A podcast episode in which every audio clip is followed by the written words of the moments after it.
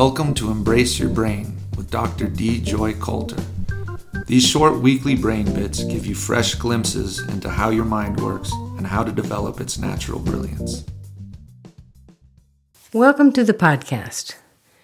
Today's topic our remarkable new brain layer, part one. We're going to embark on a new series looking at the fourth brain layer. This layer is so much more sophisticated than our earlier three. It can care every bit as deeply as layer two, which was designed to help us bond to our offspring and support our group.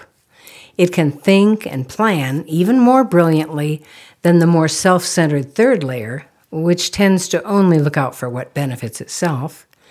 And it has a plan for species preservation as powerful as our core layer. And it doesn't call for getting rid of all members that are different from itself. But most of us haven't really lived into it yet. It's a big decision to make that shift, but we can start by taking small steps.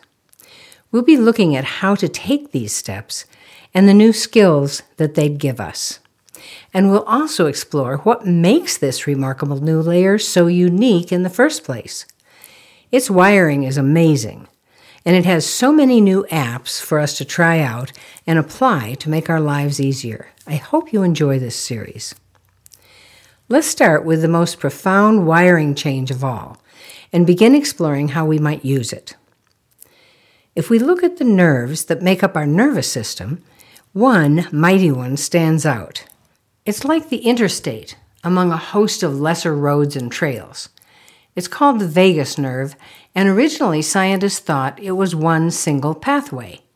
It seemed to be designed to calm us down after any surges of adrenaline. The surge system that they were watching is called the sympathetic nervous system. It's a parallel track of branching nerves that travels along the outside of the spinal cord and runs on adrenaline. We can use it to click into high gear whenever we want. Kids use it to run and play. We can use it to worry and to work under pressure, but it has its drawbacks.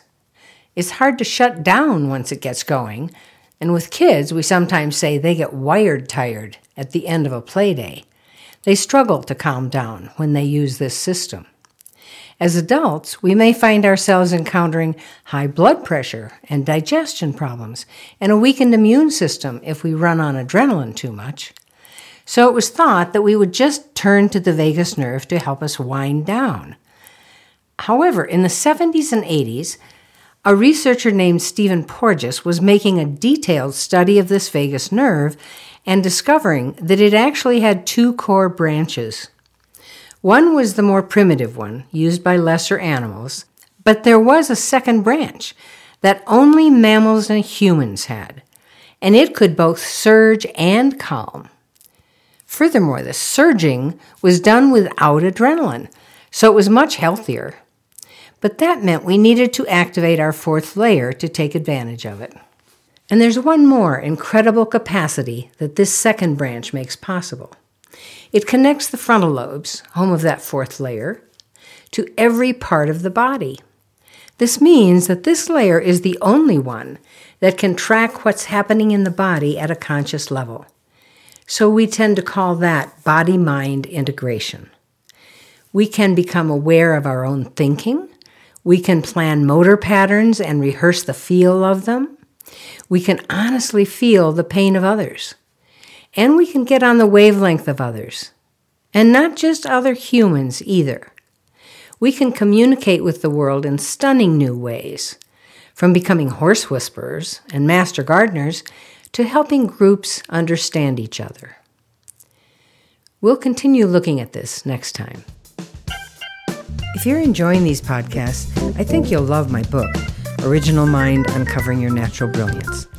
It's available on Amazon and at embraceyourbrain.com.